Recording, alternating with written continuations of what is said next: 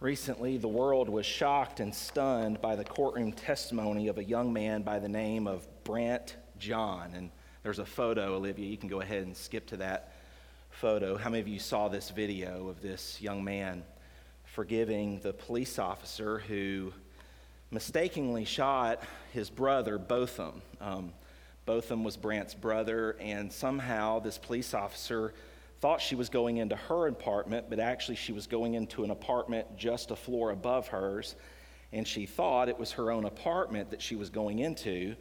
And she mistakenly shot her, uh, Brandt's brother Botham, thinking that he was an intruder. Now, this should have just been a case of mistaken, uh, you know, a terrible tragedy, mistaken identity. But of course, it didn't help that this police officer had had a history of making uh, ethnically insensitive comments about her minority coworkers and other things. And, of, and so, of course, race and prejudice got mixed into this case and it became very uh, much uh, emotionally charged. And certainly a lot of protesting was done in and around it. But this photo and the video around this young man forgiving uh, Amber Guyger, the police officer who shot uh, Brandt's, Brandt's brother, um, is truly um, impactful. I've probably watched this now 10 times. And it's just incredible to see the freedom and the love and the compassion that Brandt has for the lady who killed his brother. And there's just something powerful about seeing love and grace and compassion, mercy and forgiveness in true display and in true action. And so the reality is is what we're talking about today is so important to our practical life. So many times in church we talk about theological issues and truths which sometimes don't necessarily seem to connect. I think they all do, but sometimes we struggle with making the connection to our practical everyday life.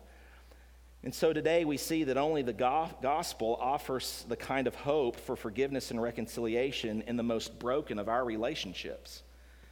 We see how forgiveness was offered to Amber. We see how hopefully one day there will even be reconciliation. And we're going to talk about the difference in this short series between what is forgiveness and what is reconciliation. And we're going to see how the book of Philemon uh, brings forth both of those needed aspects of the gospel really touching the human relationships of our lives.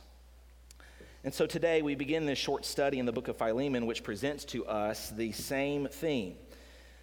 And what we're going to see is the theme is this if we're truly God's people who've experienced his eternal forgiveness, then we are called to extend forgiveness to those who have wronged us. And so this is what we're going to be looking at today. But just to sh- sh- uh, start off, uh, the, t- the title of this sermon is uh, From Fugitive to Forgiven. And so we're learning today about a guy by the name of Onesimus who was a runaway slave of Philemon. Now, what we're going to study today really does speak even to us today because there's still discussion around the issue of slavery even today. And let me just start off by saying this. We're not going to really dig into this this week. We're going to look at it a little bit more next week. But um, the issue of slavery in the first century was a little different than what slavery was like in the 17 and 1800s here in America. Um, it wasn't as racially divided um, in, the seven, uh, in, in, in, the first century as it was in the 17 and 1800s. Many people went into slavery because they were indebted to someone. And so, in order to pay those debts off, they would go into servitude. And actually, that's the same thing we have today. We just don't realize it. It sounds a lot more sophisticated. But if we're in debt over our head, we're, we're, we're, we're slaves as well. The borrower is servant to the lender. And so, we're not going to touch upon a lot of that this week. But I want you to see today that. Um, this story really does hit us where we live, and it, and it addresses the issue of forgiveness and reconciliation. And there's three main characters in this story. You might want to just jot these down. There's Paul, who's writing the letter. There's Philemon, who the letter is titled uh, about. So Philemon's going to be receiving this letter. And then there's Onesimus, and he's the one who has run away, who Paul is now sending back to Philemon with this letter. And Paul is seeking to see this human relationship between Philemon and Onesimus restored and reconciled. And so, with all that said, let me throw up a map here for just a moment and give you a little introductory material behind this book. The letter to Philemon was written during Paul's first imprisonment while he was in Rome on house arrest. We're going to read some verses here at the very end of the book of Acts before we read Philemon. The word prisoner is going to come up often in this short book in ver- verses 1, 3, 7, 13, 22, and 23. Uh, this book is part of the prison epistles of Paul's writings.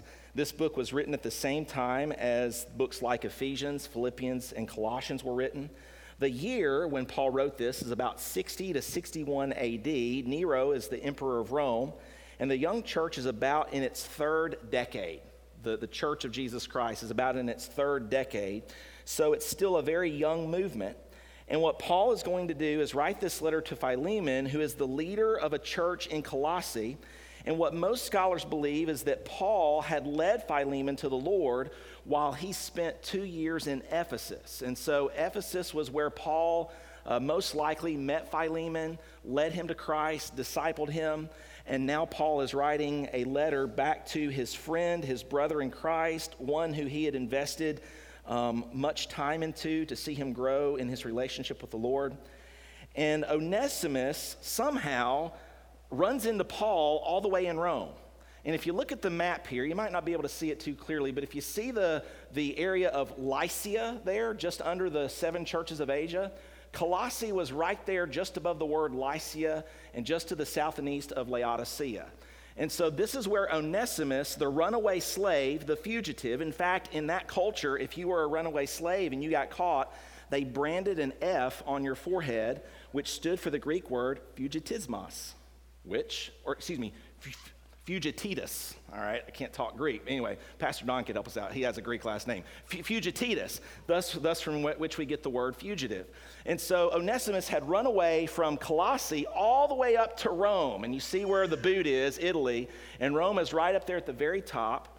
In fact, look with me at Acts chapter 28, verses 30 and 31. Look at these verses. It says, And Paul dwelt two whole years in his own hired house and received all that came in unto him, preaching the kingdom of God and teaching those things which concern the Lord Jesus Christ with all confidence, no man forbidding him. So Paul is under house arrest in Rome for two years, but even in the midst of his imprisonment uh, on house arrest, he had an open door of opportunity to minister the gospel.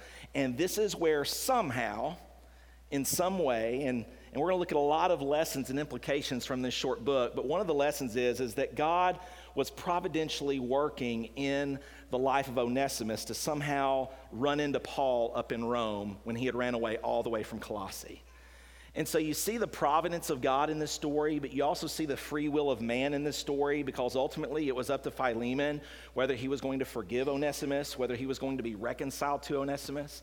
And so you see this play between the providence of God working in somehow connecting Paul and Onesimus all the way up in Rome and we don't know all the details of how that uh, interaction came about. But now we see Onesimus going back to his former master. And we don't even know ultimately why Onesimus ran away. We would gather from verse 18 that he robbed Philemon, his master. And so, because of that, he had run away. And in this culture, if you were a runaway thief slave, the sentence for that was death. And so, you can imagine Onesimus and and all that's going on here, of course, Paul leads Onesimus to Jesus, and Onesimus gets saved. Amen? Which tells us that the grace of God is even for runaway slaves. Amen? It's for murderers. Paul was one. Amen? The grace of God changes everything. It forgives us of all that we've ever done or will do, and it transforms us at the core of our being. And so Onesimus somehow runs into Paul. Paul gives him the gospel he gets saved. And I think in Onesimus' heart and mind, he was wanting, he thought about his past. As he, as he got saved, he thought about his past and the things that he had done, and he was like, ooh, that's a severed and broken relationship. But now, Paul, what you're saying is, is I'm a brother of Christ to Philemon. I need to go make things right with Philemon. And so we see all this playing out. So let's read the story here, shall we? I've, I've, kind of told you the story, but let's read it. Verse 1 Paul, a prisoner of Jesus Christ, and Timothy, our brother, and to Philemon, our dearly beloved and fellow laborer, and to our beloved Apphia and Archippus, our fellow soldier, and to the church in thy house. Uh, grace to you and peace from God our Father and the Lord Jesus Christ.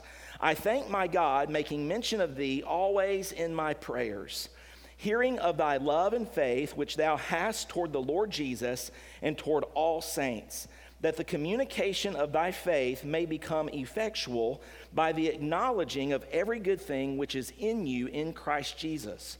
For we have great joy and consolation in thy love, because the bowels of the saints are refreshed by thee, brother.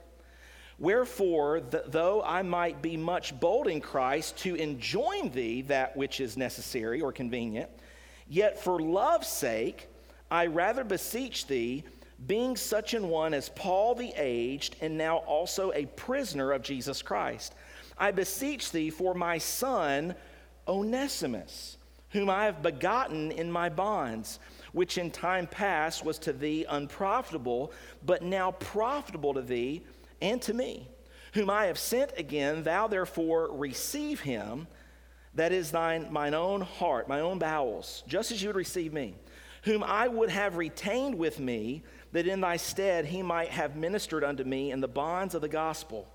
But without thy mind would I do nothing that thy benefit should not be as it were of necessity, but willingly. For perhaps he therefore departed for a season, that thou shouldest receive him forever. Not now as a servant, but above a servant, a beloved brother. Especially to me, but how much more to thee, both in the flesh and in the Lord. If thou count me therefore a partner, receive him as myself. If he has wronged thee or oweth thee anything, aught, put that on my account. I, Paul, have written it with mine own hand. I will repay it, albeit I do not say to thee how thou owest unto me, even thine own self besides. Basically, Paul's saying, Hey, Philemon, look at all that you've been forgiven of. Look at how you were transformed. Can you give Onesimus a chance to show that he's been transformed? That's basically what Paul's saying there. Verse 20, Yea, brother, let me have joy of thee in the Lord. Refresh my bowels, my deep affections, my heart in the Lord. Having confidence in thy obedience, I wrote unto thee, knowing that thou wilt also do more than I say. But withal, prepare me also a lodging, for I trust that, that through your prayers I shall be given unto you. Therefore, salute Epaphras, my fellow prisoner in Christ Jesus, Marcus, Aristarchus, Demas, Lucas, my fellow laborers. The grace of our Lord Jesus Christ be with your spirit. Amen and amen. And all God's people said, Amen. May He bless the reading of His word. Father, I pray you bless our short time as we look at this powerful story, this story that really speaks to our lives relationally every single day of our life. And Father, may we grow in our understanding and application of what it means to forgive, how to forgive, and then also what reconciliation is and how they go together, but they are separate things. And so, Father, help us to find freedom through the truth of your word. Be our teacher this morning in Jesus' name. Amen. The main theme that we see here this morning in the book of Philemon, and it really is captured in verse 19. And so we'll come back and hit it again at the end of our sermon. And that is this if we've truly been forgiven and reconciled to God by Christ Jesus, then we will seek to forgive and be reconciled to those who have sinned against us. What is this basically saying? It's saying that forgiven people forgive others. And forgiven people seek to be reconciled to others. Now, again, forgiveness and reconciliation, two things, but powerfully connected. And I think you'll see that today that Paul was making a case for forgiveness, but even more so, he was making a case and appealing to Philemon to be reconciled to Onesimus. And again, we're going to get more in depth in that next week and the differences between the two and why it's so important for these things to be clear because there are some people who do not understand that there's a difference between forgiveness and reconciliation. How many of you have ever had somebody wrong you multiple times the same way? Don't look at your spouse. How many of you have ever had someone wrong you multiple times the same way? We all have. And what happens is, is that person who's offended us will come and say, I'm sorry, do you forgive me? And sometimes people use forgiveness as a weapon to only abuse you further in the future. Now, what they don't understand is there's a difference between forgiveness and reconciliation. We're going to touch that next week. But I want you to see these two things being played out. And I think as we study the text here this morning and draw application, we'll see that. So, verse 1. First of all, we're going to see here in the first seven verses that Paul gives praise to Philemon as he opens this personal letter. And can I just say this about this book? So many of the books of the New Testament are written to large groups of individuals, to churches. To the church of Ephesus was the book of Ephesians written. To the church of, uh, uh, to the church of Philippi was the book of Philippians written. And so those books, while they can be personal to us, this book is personal. It's written to an individual and to his house. And so, this book, I love the fact that God included this in his inspired writings because this really does say, you know what? The gospel is personal. Yes, it's corporate. Yes, it's about churches and the large organization of the church, but ultimately it's personal. And so we see that Paul starts out here with praise for Philemon. Notice verse 1. Paul says that he's a prisoner of Jesus Christ. And I love this. This stuck out to me because what Paul's saying here is he wasn't a victim of his circumstances. Notice he didn't say, I'm a, I'm a prisoner of Rome, I'm a prisoner of Nero, poor pity me. No, it's almost as if Paul took joy in the fact that he was a prisoner of Jesus Christ. In fact, he said this not only once, he would come back and say it again. Um, uh, with the use of the word fellow prisoner or prisoner on down in the text. And so Paul says here he's a prisoner, but notice he's a prisoner of Jesus Christ. Paul refused to characterize his circumstances in life as bad luck or his fate. No, Paul understood that his life was hidden with Christ in God, and there were circumstances in his life that were driven and guided by God. So while Paul was on house arrest, I mean, how many of you would have a good attitude if you were in prison? I mean, I've been in prisons, I've ministered to people in prisons, and rare do you find people who are like, I'm a prisoner of the Lord Jesus Christ.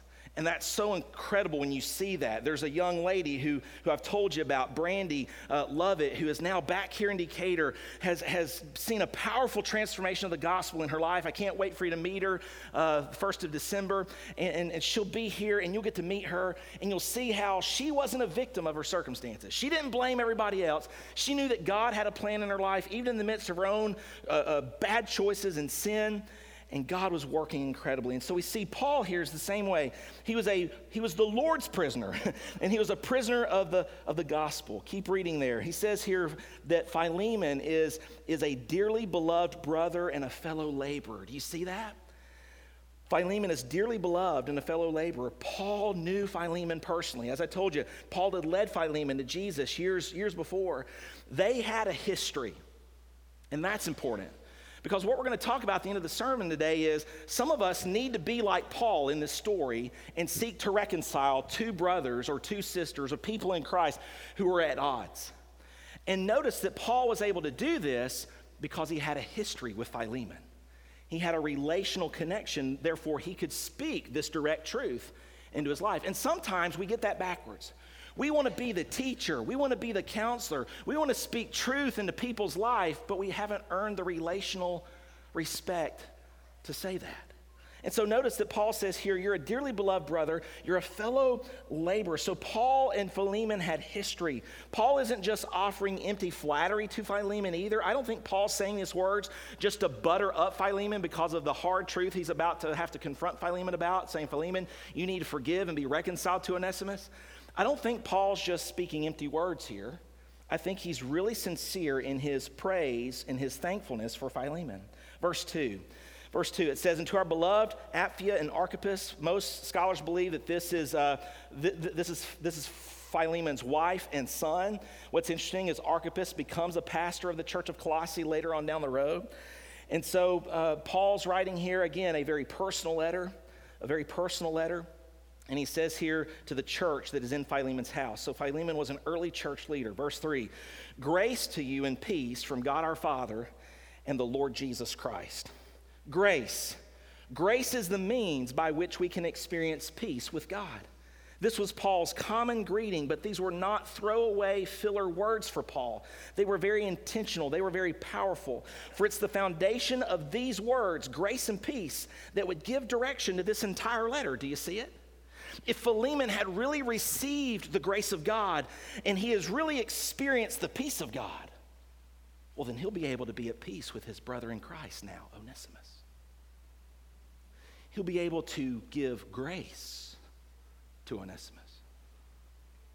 He'll be able to have peace with a brother in Christ now. And so it's through, how do you find peace? It, it's through grace. When we realize how much we've truly been released of and forgiven of, then how can we hold a wrong and demand payment from another? Verse 4 I thank my God, making mention of thee always in my prayers. Paul prayed. Paul didn't just pray for people who were currently in his life. From, from, from this verse, what we learn is Paul was, had been praying for Philemon ever since he had been apart from him. He was, he was a regular part of Paul's prayer list. And so he says, Philemon, I've been praying for you, even though we're far apart. We don't have Facebook, we don't have cell phones, all right?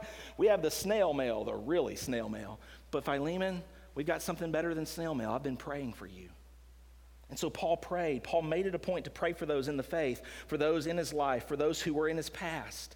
Verse 5 hearing of thy love and faith. So Paul says here, Philemon, I hear about your love and faith. I hear about what God is doing through your house church there in Colossae, which thou hast toward, and notice that Philemon has love and faith toward two things the Lord Jesus and toward all saints. So Philemon had a love that was evidenced to Jesus Christ and to others. This was a man who loved God and loved others. But what Paul was going to confront Philemon about was the need to also love people that Philemon might not really like right now because that person had wronged Philemon. And so Paul says here, Philemon, I know you're a man who loves God and loves others. You have a love that is upward to Christ, a love that is outward to others. And so the reality of that is, is that our love is not just some theological truth in our head, but it's a tangible truth that is seen in our hearts toward our brothers and sisters on earth in real relationship. Then he says, the sharing of your faith, he says here that the communication of thy faith may become effectual by the acknowledging of every good thing which is in you by Christ Jesus. What is Paul saying here? He's saying, listen, I know you're sharing your faith, you're seeing the church grow, and I'm praying that you continue to be effective in that. I've taught you well. You have acknowledged those teachings, Philemon. Verse 7 For we have great joy and consolation in thy love because the bowels of the saints are refreshed by thee, brother. I love Old English the word bowels here. Now, you might say, that sounds weird. Well, have you ever heard somebody say, I hate their guts? That's a holdover uh, uh, on the opposite side, obviously. Uh, we don't say, I love their guts today. We just say, I hate their guts. But, but the Greeks thought that love emanated from the internal organs, and it was the deep seat of powerful affection. And so, what God is saying here is, is that Paul, uh, Paul is saying to Philemon, I hear that you have this great affection of the saints, and, and they are refreshed by thee, brother. So Paul is sparing no time here to, to encourage Philemon and to show Philemon that, listen, uh, Philemon, God's doing a great work through you. God is using you. All right, so we see the praise for Philemon. But number two, I want you to see here in this story the plea that Paul gives to Philemon, verses 8 through 17. I first want you to see the basis of the plea that God that, that Paul is about to make to Philemon. Verse 8. Wherefore, so it says, here's why I'm writing. Though I might be much bold in Christ to enjoin thee, to command thee that which is necessary or required. So Paul's saying, I'm about to tell you something, Philemon, and I could use apostolic rank here. I could say, do this because I am your elder and I'm an authority uh, for lack of a better word, I'm your pastor, so you need to do what I'm about to tell you because this is law. Okay? So the word enjoin there is the Greek word epitasso. It means to order or to demand compliance. And so what Paul is saying is, is that Philemon, I could use my authority to demand your obedience, uh, obedience in this area, but Paul does not plead, notice this, Paul does not plead on the basis of authority or law, but on the basis of love. Paul makes his plea for what he's about to write about Onesimus, the runaway slave. So Paul doesn't say, I'm going to make you do this because I'm over you. He says, I'm going to plead with you to do this on the basis of love. And I love what Warren Wiersbe says about this. I didn't put this quote on the screen, but listen to this. Warren Wiersbe says in, in commentary on this verse For one thing, it would not help Philemon to grow in grace or gain a real blessing from the experience if he was just told to do it. Law is a much weaker motivation than love. And Paul wanted Philemon to broaden his spiritual understanding and maturity. And so that's why he says in verse 9, Yet for love's sake, I rather plead to thee, beseech thee. Such an one as Paul the aged, who is now also a prisoner of Jesus Christ. So, do you see this? Paul is making a plea to Timothy not on the basis of law or apostolic rank. He's saying, he's saying, Philemon, I might have said Timothy a second ago. Philemon, there's so many pastors that Paul wrote to. Philemon, I want you to do this because it's the loving thing to do because you understand the gospel. Because the gospel has so impacted you. I hope that you'll, for love's sake, forgive your brother and be reconciled to your brother. For love's sake. What's Paul saying here? Paul's saying that love should be the chief motivating force in the decision making process of our lives. Do the loving thing, Philemon. Philemon, you've got the freedom. And, and, and I love that too. Paul's, Paul's saying here, Philemon, you've got a legitimate choice here. You're not just some puppet on a string, although there is providence at work in this story. You can't deny it. But Paul's saying, you've got the choice here. Will you do this for love's sake? I don't need to pull rank. I don't need to use my apostolic authority. Law can't motivate you ultimately like love can. So Paul is appealing to Philemon on the basis of three things here in this verse the basis of love, the basis of age. Why do you think that Paul said, such an one as Paul the aged? Kind of was like, hmm, wonder what that's about. You know what Paul's saying? He's saying, Philemon, I've been around long enough to see that your lack of forgiveness and, uh, and not being reconciled to a brother is only ultimately going to hurt you. It's only going to bring more gray hairs to you. And so Paul is saying, yes, he's aged, and yes, he could even use his eldership. Um, that's an interesting word for age. It's the Greek word presbytes, which specifically spoke to somebody aged 53 through 63.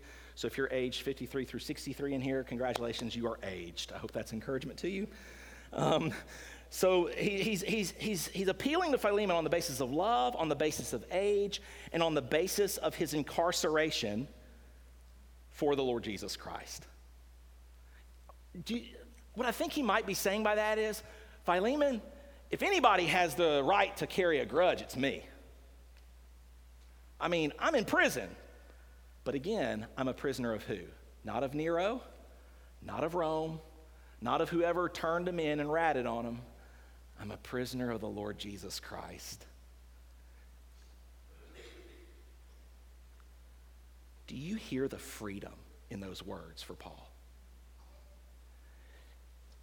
He was on house arrest, locked up, but he was never more free than anybody else who's ever lived outside of house arrest. He was free. Oh, that we would catch that. And so this is the basis of Paul's plea for forgiveness and reconciliation between these two men is love, love, age, incarceration, but primarily love. Notice number 2 the substance of Paul's plea here to Philemon, verses 10 through 17.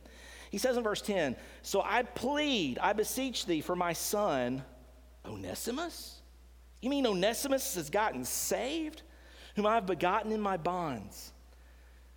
Basically, what Paul is saying is Philemon, your runaway slave, has been born again. He's become a child of the king, no longer a slave, but now a son of the living God. Paul knew that God saves sinners even people who were seen as unprofitable. Notice verse 11. He says, Yes, Philemon, I realize that a runaway slave isn't profitable for you, especially one who's probably robbed you and done other things to harm you, stolen from you. But notice who makes people profitable Jesus Christ. And here's what's so cool about the name Onesimus. Do you know what the name Onesimus means? Useful. So, literally, only Jesus can bring true meaning to a name. And so Jesus has now transformed Onesimus and made him useful in the body of Christ. Ultimately, Paul's going to say here in a few verses, he's really useful to me back here in Rome on house arrest. Will you send him back? Useful. And so the substance of the plea is Paul's going to ask that Onesimus, uh, that, that Philemon forgive Onesimus and be reconciled to him. And so this is an encouragement because what Paul's saying here is that Onesimus, that runaway, unprofitable to society slave, the throwaway, who wouldn't even pass a background check, even those God saves. And so you might be like Onesimus this morning. You might be running. You might be running away from your past, running away from things that you're currently doing. And here's the good news of the gospel just as hard as you're running away, God's running after you. He is hawking you down, He's pursuing you and he'll go all the way across the known world. Put that map back up there for a second, Olivia. She's doing some major work this morning. You have no idea. She's been skipping all around because I've gone crazy today. But you can see, he ran all the way to the other side of the known world. He's like, I'm going to get away from my master. I'm going to run. You can't outrun the grace of God. God found Onesimus in Rome and transformed his life. And so you might be here today and say, I'm useless, I'm unprofitable. Don't you miss verse 11 because it's the truth of God speaking to your heart this morning. You've been made useful to the King of Kings and Lord of Lords. There is no sin that you've done that disqualifies you from becoming a beloved son of God, a part of God's family. Onesimus. So he says here, Onesimus is useful. Paul's making the point that yes, a runaway employee servant is useless in the fact that you cannot trust them. They've wronged you, they've stolen from you, but Christ changes lives. Verse 12. So Paul says, Whom I have sent again, thou therefore receive him. That is mine own bowels. This word receive is so powerful. It's more than just taking him back. The Greek word here means more than just taking him back. But what it means, this word literally means to judge appropriately and to judge appropriately in light of what? In light of the truth of the gospel that Paul is rehearsing to Philemon here in this story. So he's saying to Philemon, Philemon, you're going to receive him based on how you judge the gospel speaking to this relationship. That's important. We're going to look at that again next week. I think even Paul alludes to a passage in the Gospels here later on, and we're going to see that. But so receive. Receive. Don't reject him. In light of the gospel that's changed Onesimus, Philemon, receive him not as a returning servant, but as a new brother in Christ. This is what will boggle the mind of the world looking on. So he says, Onesimus has been born again. Onesimus, I believe, I believe Onesimus was ready to face his past and make restitution. He was repentant. We're going to talk about repentance next week and how that is so important to the process of reconciliation. And so I think both of those, forgiveness, reconciliation, important, and repentance is right there in the midst of all that. And we're going to see that next week. And so Onesimus has been born again. He's ready to face his past and make restitution. Verses 12 through 14. Onesimus is a changed man. Verses 15 and 16. Onesimus can be received and trusted just as Paul would be received and trusted. Look at verse 17. We don't have time to look at all these verses. But we're going to come back to a couple of them. But look at verse 17. If thou count me, therefore, a partner receive him as myself. Wow. You know what Paul's saying there? Philemon, just as you could trust me, you can trust your runaway slave now. He has a new nature. He's new at the core of his being. He's been transformed. I've been discipling him. And so, Philemon, you can receive and trust him just as you would me. What a picture of Paul as a mediator here and how he's trying to work in this relationship that is clearly severed. Clearly, there's been a wrong. And Paul is seeking to help two brothers now seek forgiveness and reconciliation. But look back at verses 13 and 14 because I don't think what Paul's doing is Paul's not seeking to manipulate Philemon. He's not trying to threaten Philemon, but rather, again, he appeals to Philemon on the basis of love that can only be motivated and produced through the gospel of grace, which brings peace. He says in verse 13 and 14, Whom I would have retained with thee, that in thy stead he might have ministered unto me in the bonds of the gospel, but without thy mind would I do nothing that thy benefit should not be as if it were of necessity, but willingly. Again, Paul saying, Philemon, the ball's in your court. I hope you'll make the right choice. I'm not trying to twist your arm. I'm not going to use my apostolic authority. For the love of the gospel, for your understanding of the gospel, receive, judge rightly, your new brother in Christ. So, why did Onesimus run away? Again, we don't know all the details, but look at verse 15. Why did Onesimus run away? For perhaps he therefore departed for a season, that thou shouldest receive him forever. Wow. Do you see what Paul is saying? He's saying, I get that Onesimus hurt you deeply, but that was for a season, Philemon. Look at who he now is, that he is now a brother forever, and you're going to be at odds with him. Philemon, will you forgive him? Will you be reconciled to him? Will you receive him? That's what that word receive, there's so much truth packed into that word. And Paul reiterates it again in verse 17. He says receive in verse 12. He says receive again in verse 17 with even a little bit more weight to it. He's saying receive him as you would your own family, receive him as you would me. And so we don't know all the reasons why Philemon ran away. We can guess from verse 18 that he had robbed Philemon. Onesimus, we don't know why Onesimus ran away. Again, um, but perhaps he therefore departed. Do you see the providence of God in that? Verse 15? I do. You can't deny it that, that yes, Philemon, in his own free will choices, robbed Onesimus, robbed Philemon. Y'all just gonna have to go back and edit it. Um, Onesimus robbed Philemon, and Onesimus, in his own free will choices, ran away, but God was pursuing Onesimus. Praise the Lord. And so then Paul makes this plea to Philemon to forgive Onesimus. Thirdly, Paul makes a pledge to Philemon, verses 18 through 21. He says here, if he's wronged thee, I don't think this is an if as if perhaps. No, since he's wronged thee, um, if he's wronged thee or oweth thee aught, put that on my account. Now, what I want you to notice about this is forgiveness doesn't come without a cost. Do you see Paul standing in the place of Christ here, being a personal representation of Jesus? Do you know what Paul's saying? He's saying, I don't even know how much Onesimus took from you, Philemon. Place it on my account. And you know what that is? That's the doctrine of imputation right there.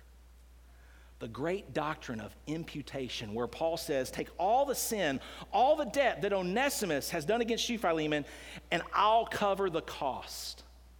I'll pay the debt. Of course, in the great doctrine of imputation, it's not just that Christ pays the debt for all of our sins, but there's another imputation back towards us where, yes, all of our sins are placed on Christ's account and he pays for them through his perfect finished work, but then through Christ's resurrection, in Romans 4 and 5 tell us, teach us this truth. Through his resurrection, Christ is raised for our justification, which means he imputes his righteous history on our account. Wow. And so Paul here is saying, put it on my account. I'll pay his debt. Whatever he's done to harm you, I'll financially cover that. Now, you might think, maybe, maybe Philemon read that and, like, okay, you're in prison, Paul. You're never going to be able to pay off that debt. Actually, he gets released. Um, from what we can gather, if you put the history uh, right here, because look up in verse 22. Paul's like, Prepare me a lodging place, for I trust that through your prayers I shall be given unto you. And so, verse 22, Paul knows, uh, Paul ultimately does get out, and from what we can gather, he, he, he most likely pays off this debt. But here's the reality what Paul's saying here is that someone pays the debt for our forgiveness. Grace is not cheap, it costs Christ dearly. He placed all of our sins upon his account. And Paul here is really showing by example what Christ does in our forgiveness and reconciliation to God. And so this is the pledge that Paul makes. And he says, I, Paul, have written it with mine own hand. I will repay it, albeit I do not say to thee how thou owest unto me, even thine own self besides. Ooh, what's Paul saying there? He's saying, Philemon, you know, I'll pay this, but I also want you to see how much you've had paid off. I want you to see how much debt you've been forgiven of, both maybe, maybe literally, but also I think what Paul's getting at here is spiritually.